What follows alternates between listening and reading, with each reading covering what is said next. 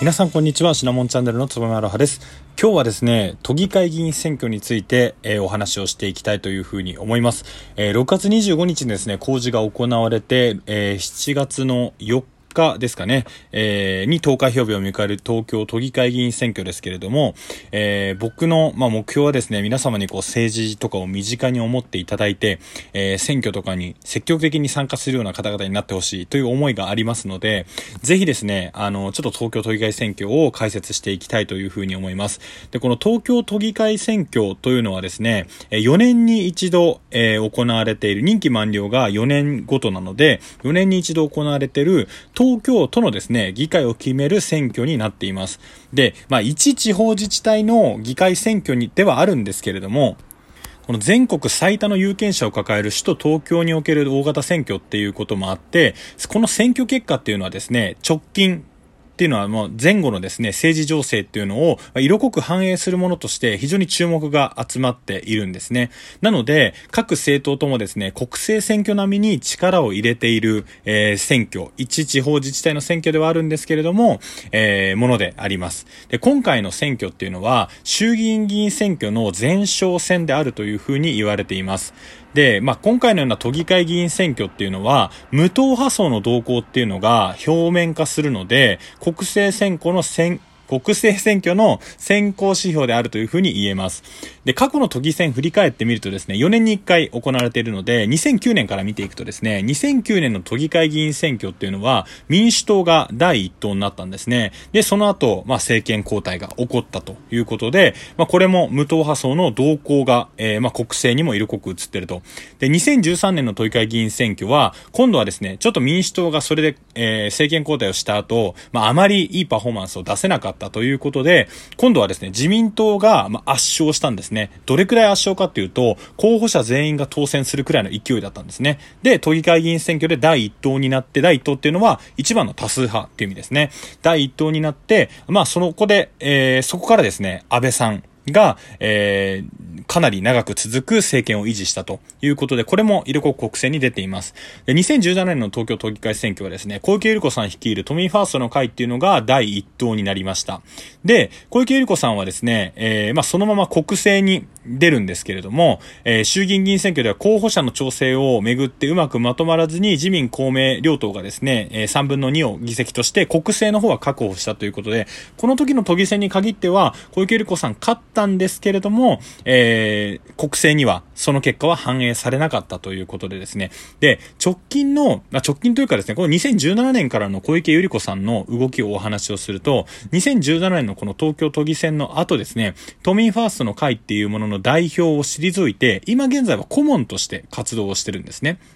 で、前回ですね、公明党っていうのは、都民ファーストの会と手を組んで選挙っていうものを行っていました。ただ、今回の選挙においては、公明党は国政と一緒で自民党と協力を行いながら選挙を行っています。なので、まあ、今までの敵が、えー、あ、今までの味方が敵になったということで、都民ファーストの会、あとは自民、公明の、まあ、連立というかですね、二つのチーム、あとは、共産党と立憲民主党との国政でも野党と言われる少数派のチームですね。この二つっていうのは、選挙区を被らせない、いわゆる住み分けっていうのを行っているので、例えば同じ選挙区に一人しか当選できないのに、共産党と立憲民主党の2人の候補が出てしまったら、まあ余計なリソースを割くことになってしまうので、そこはお互い話し合いながら、え、候補者を立てていきましょうっていうことで、議席の上積みっていうのを狙っています。で、もちろんなんですけど、このえー、東京都議会議員選挙の争点というのが、まずは東京オリンピックの対応ですね。で、あとはですね、えー、まあ、東京都の、まあ、貯金とも言われる、以前ですね、ラジオでも紹介させていただいたんですが、財政調整基金っていうのが数千億円規模で減っているんですね。なので、貯金の9割方がもう溶けてるっていうような状況で、えー、プラスですね、東京都っていうのは企業収益から、え税収を得ています。え企業、東京都にある企業っていうのは非常に多いので、で、企業収益の落ち込みによって税収がかなり減る見込みなので、その中でどういった政策をするんですかっていうのが非常に争点として出てきています。で、えー、現在工事前というかですね、えー、現在の都議会の勢力が、先ほどもご紹介した小池都知事が特別顧問を務める都民ファーストの会っていうのが、46議席で、えー、第1党、第1回派っていうのを担っています。なので、まあ多数派を担ってるんですね。で、国政、なんで国会で与党である自民党っていうのが25議席、公明党が23議席、で、国政野党、なので少数派の共産党が18議席、立憲民主党が7議席っていう風になっています。で、もう一回ですね、前回のおさらいをしておくと、その東京、2017年の東京都議会選挙は、まあ、小池都知事率いる都民ファーストの会っていうのが旋風を巻き起こして、追加公認を含めて55議席っていうような形で対象をしたんですね。で、東京都議会の議席っていうのが127議席なので、55議席だと過半数には達しないんですね。なので、えー、公明党と組んでですね、えー、都議会の過半数64議席以上っていうのを維持してきました。ただ、今までの間ですね、えー、議員の離党とか、あとは除名とかっていうのが相次いだので、え取った時はですね、55議席獲得したんですけれども、現在の議席数は46議席ということでですね、ちょっと、まあ、名目上減ってしまっているというような状況です。で、まあ、今回の公明党はですね、その自民党と協力をするということで、えー、自民党はですね、候補者60人を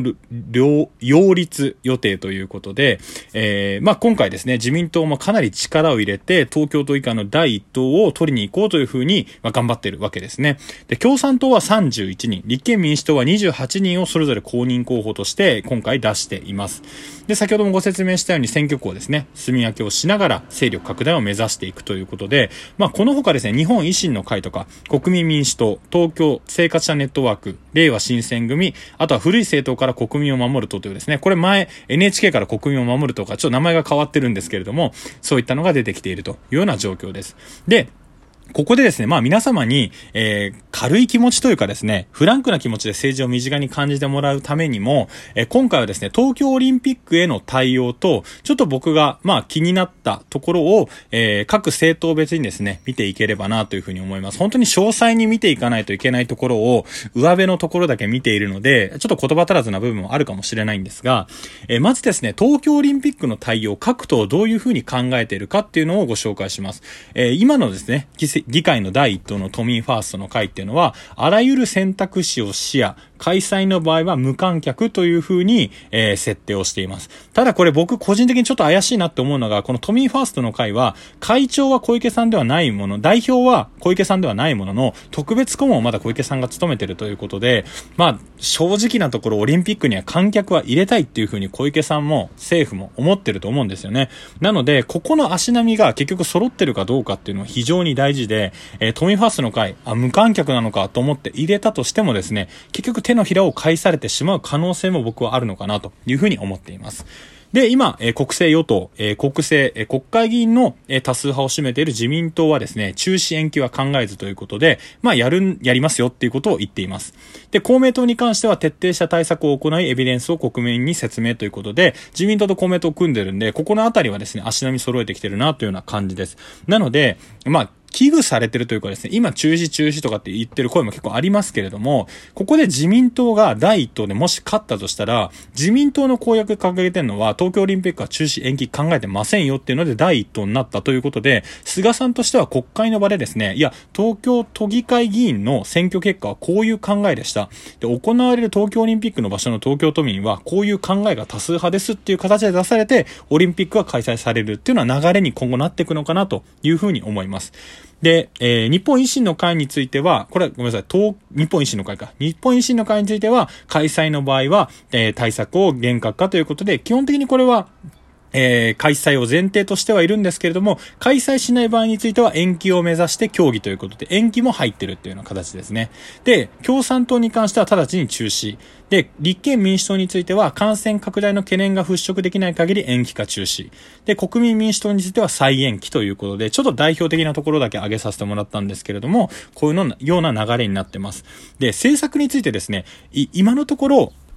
共同通信が出している、え電話の世論調査っていうものを見てみると、投票先を決めてる人の政党別内訳っていうのが自民党が31.8%、公明党が14.1%、共産党が13.1%、都民ファーストの会が12.1%ということで、自民党がかなりですね、勝つんじゃないかっていうような予想、えー、都民ファーストの会が今議会第一党ですけれども、自民党がまくるんじゃないかっていうようなところが、えー、前日、前、前段階の世論調査としては出ています。で、自民党についてはですね、これマニフェストというか政策を中身見てみると、えー、個人都民税の20%減税、または事業、あ、またはではなくて、合わせて事業所税というものを50%減税というような形で、まあ、出しているんですよね。で、これ一つ心配なのが、まあ、東京都の貯金である、まあ、財政調整基金、先ほどもご説明しましたけれども、え貯金がですね、数千億規模で減っている。なおかつ、え企業収益の落ち込みによって税収が減る見込みであるにもかかわらず、減税を打ち出してるっていうのは少し心配なところかなというふうに思います。ただ、まあ、今飲食店が厳しかったりとか、あとは個人で失業してる方なんかはですね、結構まあ生活厳しいかなというふうに思うので、こういった公約必要なんですけれども、結果的には公約の検証っていうのが、まあ非常に大事で、実現性がどれだけあるのかっていうのを有権者も判断しなければいけないっていうので、まあ確かに投票に行くハードルって結構高いのかなっていうふうに思ったりはするんですよね。ただ、今回に関しては、この東京オリンピックの開催の有無っていうところが非常に見えやすいところで見えているので、僕はそこの判断だけでも正当に投票する価値はあるとは思っています。なので仮に自民党に入れるのであれば、えー、東京オリンピックは開催された方が思ってるっていう風な話でもいいと思いますし、共産党に入れたら直ちに中止って言ってるから、あ、東京オリンピックだけ見てみたら中止でいいのかなっていう風な考えも、僕は投票の動機に十分なり得るかと思っています。これですね、各党の、えー、まあちょっとマニフェストみたいなんかも、えー、ちょっと東京都議会議員選挙までに読んでみるっていうのもやってみたいなというふうに思うんですけれども、今回ちょっと早口にはなりましたら、なりましたが、東京都議会議員選挙のですね、えさらっとしたご説明をさせていただきました。例えばこの東京都議会選挙について何かご質問とか、ここ取り上げてほしいっていうことがあったら、もう今週の末には投開票が決まっているので、えぜひですね、お便りでいただければすぐに、え、私音声収録して出すのでいただければと思います。ありがとうございました。